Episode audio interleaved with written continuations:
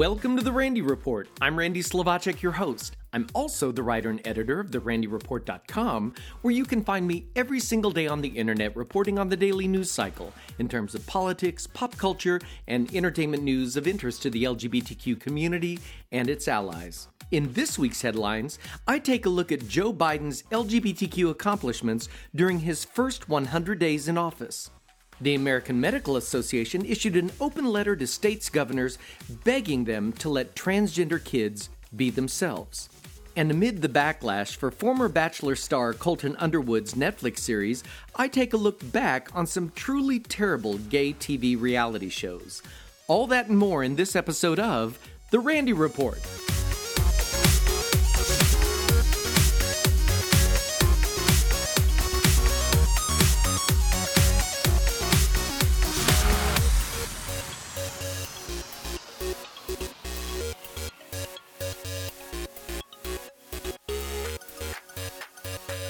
This past week, Americans marked the symbolic 100th day of the Joe Biden presidency.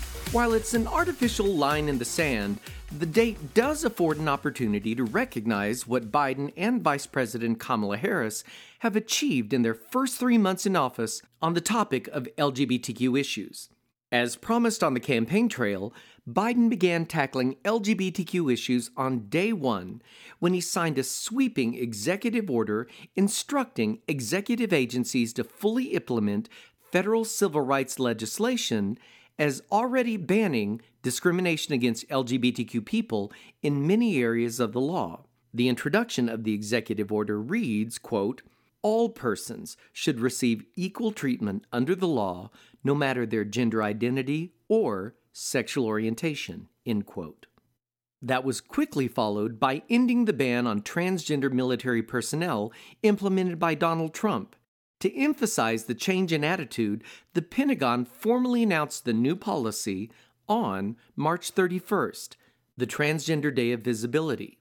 Biden has also worked to fulfill his promises of a more diverse, inclusive federal government by making groundbreaking appointments to high level positions. Newly installed Transportation Secretary Pete Buttigieg became the first out gay cabinet member to be confirmed by the Senate. Dr. Rachel Levine became the first transgender person confirmed by the Senate as Assistant Secretary at the Department of Health and Human Service. Also, military veteran and out lesbian Gina Ortiz as Undersecretary of the Air Force, Chris Magnus, the first gay police chief to be married in the United States, installed as head of Customs and Border Patrol, and Brenda Fulton, a lesbian and West Point graduate, as Assistant Secretary of Defense. Additionally, Biden issued a presidential proclamation on Transgender Day of Visibility and sent a blanket authorization for embassies around the world to fly the pride flag as they wish during Pride Month. And in his first address to a joint session of Congress this week, Biden gave a shout out to the LGBTQ community and had a particular message to trans Americans. He said, To all transgender Americans watching at home, especially the young people, you're so brave. I want you to know your president has your back. I also hope Congress will get to my desk the Equality Act to protect LGBTQ Americans. For all transgender Americans watching at home, especially young people, you're so brave. I want you to know your president has your back. Perhaps the biggest unchecked box on Biden's LGBTQ list is the passage of the Equality Act, which is more an example of the limits of presidential power. As we all know, Congress passes bills and the president signs them into law. But the 50 50 divided Senate is currently stuck with a filibuster process that requires 60 votes to pass most legislation. 10 Republicans will need to cross the aisle to sign on to the Equality Act, which doesn't seem in the cards at the moment. Plus, Democrats Joe Manchin and Kyrsten Sinema have publicly announced they have no appetite to repeal the filibuster, making the Equality Act a steep climb for now. That said, if you really want to know how Joe Biden is doing on LGBTQ issues, just take note of remarks by far right conservatives, like Tony Perkins, the head of the anti LGBTQ hate group Family Research Council. Perkins recently said that Biden's first 100 days feels like an eternity. So, you know Joe's doing something right. The American Medical Association has penned an open letter to the nation's governors denouncing the numerous anti transgender bills working their way through state legislatures that seek to block and, in some cases, criminalize doctors for treating transgender minors. The AMA's CEO, James Madara, wrote the letter addressed to the chairman of the National Governors Association. In the letter, he cited evidence that trans and non binary gender identities are normal variations of human identity and expression, and he called the recent spate of bills, quote, a dangerous governmental intrusion into the practice of medicine, end quote. Among the legislation mentioned was an Arkansas measure that provides steep penalties to doctors who treat trans minors and outlaws the access of trans related medical care by people under the age of 18. Madara wrote, that law and similar bills pending in several other states would insert the government into clinical decision making and force physicians to disregard clinical guidelines. End quote. Madara added Decisions about medical care belong within the sanctity of the patient physician relationship. As with all medical interventions, physicians are guided by their ethical duty to act in the best interest of their patients. Citing mental health and substance abuse statistics that show trans individuals to be at an elevated risk, Madara warned that foregoing gender affirming care can have tragic consequences. Consequences that include the chronic stress from coping with societal stigma and discrimination because of one's gender identity and expression. The letter added because of this stress, transgender minors also face a significantly heightened risk of suicide. The AMA made a point to note that, quote, transgender children, like all children, have the best chance to thrive when they're supported and can obtain the health care they need. Adding veracity to the AMA's concerns, at least four instances of transgender teens' attempted suicides have been reported since the Arkansas measure became law. NBC News recently reported that at least 14 other states are considering similar legislation. A bill in Texas would put parents who allow gender affirming care for their child on par with child abuse, which could send those parents to prison or remove their children from their custody. In Missouri, lawmakers are considering a bill that would revoke the license of doctors who prescribe puberty blockers or hormones for minors. In North Carolina, legislation was being considered that would prohibit treatment of trans people under the age of 21, but fortunately, that measure was abandoned by state lawmakers last week. As I've mentioned here on the Randy Report many times in the past, the American Psychological Association, the American Academy of Pediatrics, the American Academy of Child and Adolescent Psychiatry, and the Pediatric Endocrine Society have all taken similar stands. The CEO of a healthcare company has been fired after a video of him harassing a gay teen went viral, and even comedian Kathy Griffin shared it in order to make him online famous. In the video filmed by the teenager's boyfriend, Jacob Geitman, VisuWell CEO Sam Johnson can be seen arguing with the visibly upset Dalton Stevens, who is wearing a red gown at a hotel in Tennessee. The video begins with a confrontation already in progress, with Stevens telling Johnson to get away from him. According to Geitman, quote, he's about an inch away from my boyfriend and he says, What are you wearing? And he's like, a dress. Why? And Johnson is like, why are you wearing that? You shouldn't be wearing that. Not sure why Johnson was so concerned. In the video, Stevens can be heard telling Johnson, I choose what I want to wear. To which Johnson replies, Is that right? Stevens then walks away from Johnson, trying to avoid the altercation, but Johnson follows and stands near the high schooler with an odd smirk on his face and says, you look like an idiot. Why an accomplished adult man would bother to harass a young teenager escapes me. After Stevens stood by his outfit choice, Johnson began going on and on about how the boy looked disgusting, ridiculous, and an idiot, according to Geitman. In the background, an adult can be heard telling Johnson to please stop. It's a special night for the teens, to which Johnson just shrugs and grins. Another voice says it's just a prom, it's kids, it's a bunch of kids, come on, dude. At one point, Johnson swings at Geitman's phone and tells him to stop recording. In another video, Geitman said that Johnson succeeded in knocking the phone out of his hand.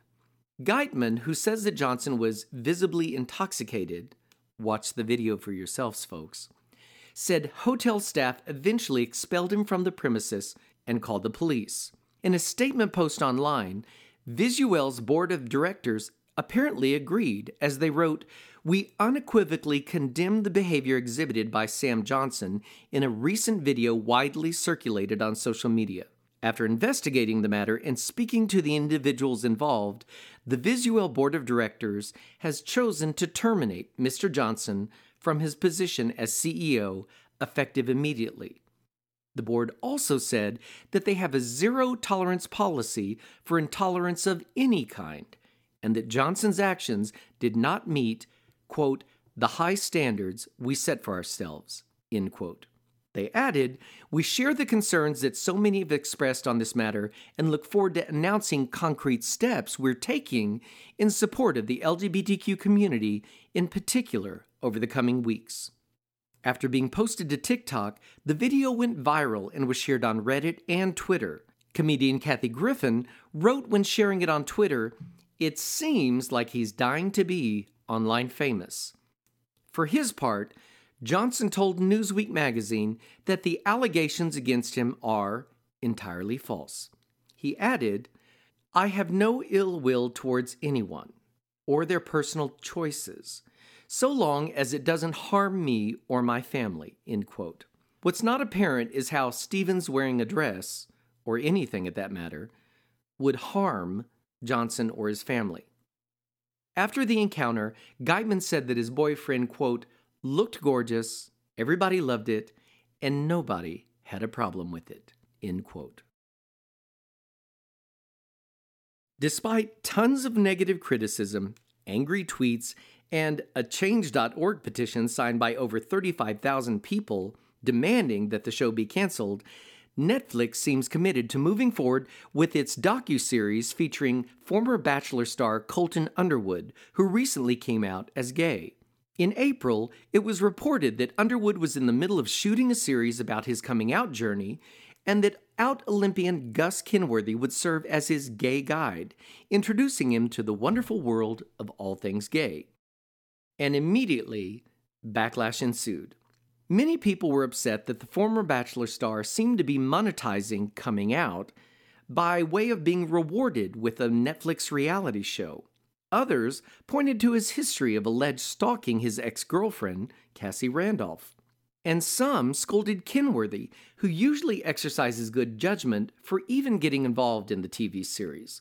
So far, Netflix, Underwood, and Kenworthy have all decided to remain silent on the topic, apparently hoping that by the time the show airs, people will have calmed down. We'll see about that. I do want to note that as LGBTQ people have become more visible in mainstream TV, we've also seen our share of TV shows that were not very well thought out. For instance, there was Bravo's 2003 reality series Boy Meets Boy, which focused on James, a gay man who was presented with 15 potential male suitors. What he didn't know, however, was that half of them were only pretending to be gay. The sad, ill advised show lasted only six episodes before it was canceled. Then there was the truly cringe-worthy There's Something About Miriam, a Sky One reality series in 2004, which featured six men all trying to woo a 21 year old Mexican model, Miriam Rivera. It wasn't until the final episode that she broke the news that she was transgender. Their reaction was truly hideous. Afterwards, several of the men filed a lawsuit against the show's producers, citing psychological and emotional damage.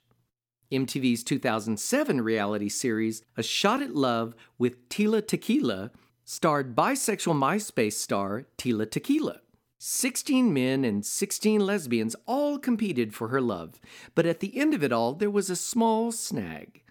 Tequila wasn't actually bisexual. Oh, and she also had a boyfriend.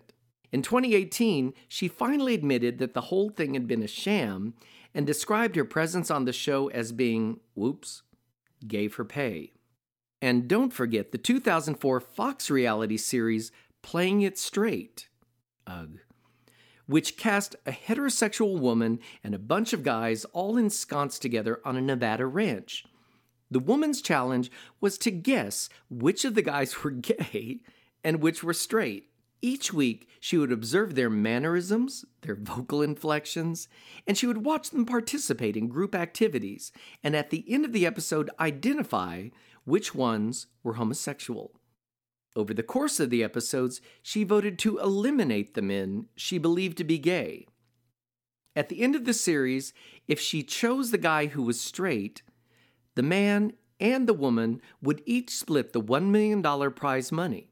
But if he was gay, then the gay guy would receive all the money and the woman would receive nothing. It'll come as no surprise that the series was pulled, thankfully, after only three episodes. For years now, funny guy Michael Henry has explored LGBTQ culture with lots of humor and creativity. His latest short film took a different tone as he addressed the inner demons many gays battle in regard to body image and eating disorders. The video begins with Henry staring into space as images of fit, lean guys attending a fun and frolicsome pool party float by. Henry's there as well, but he's wearing his t shirt and his shorts as he chills in the pool. We follow Henry's silent observations as he ponders whether to not to take in burgers and fries at the cookout, or fruit, or nothing at all. Later, we see scenes of him double tapping on Instahunk after Instahunk as he eats alone in the dark. Potato chips and his bedroom mirror bedevil him, leading him to utilize the one escape route he knows. As the images come faster and faster, time begins to rewind until we land on the view of a West Hollywood billboard that succinctly sums up Henry's message without uttering a single word. I don't want to give it away, but the 100 second video is striking in its embrace of silent storytelling. For someone who's made a name for himself knowing how to crack wise as he spoofs on gay culture, it's clear the topic at hand is important to Henry. In an Instagram post, he wrote, I wanted to make this film with the sole intention being that you're not alone. Millions of men have disordered eating behaviors, and gay bisexual men are at an even higher risk, he wrote. Studies have shown that among men who have eating disorders, 42% identify as gay, even though LGBTQ people only make up about 4% of the U.S. population. A national survey of LGBTQ youth in 2018 found that 54% of respondents had been diagnosed with an eating disorder. Note, if you or someone you know needs assistance when it comes to disordered eating, call or text the National Eating Disorders Helpline at 1 800 931 2237. While I can't show you the brilliant short film here, I will have a link in the show notes. I thought Henry was masterful in how he brought such an important topic to focus without being heavy handed. Bravo, Michael Henry. And that brings me to the end of this episode of The Randy Report. If you enjoy catching up on LGBTQ news in a quick podcast, I'd appreciate it if you would share it with your friends. I like to think of The Randy Report as the 60 minutes of gay news, only shorter. And remember, you can find me every single day on the internet at therandyreport.com, where I cover the daily news cycle regarding politics, pop culture, and entertainment news of interest to the LGBTQ community and its allies. Just a few quick reminders please wear a face mask in public, wash your hands a lot, practice social distancing, and take care of yourselves. Thanks for listening, folks. See you next time.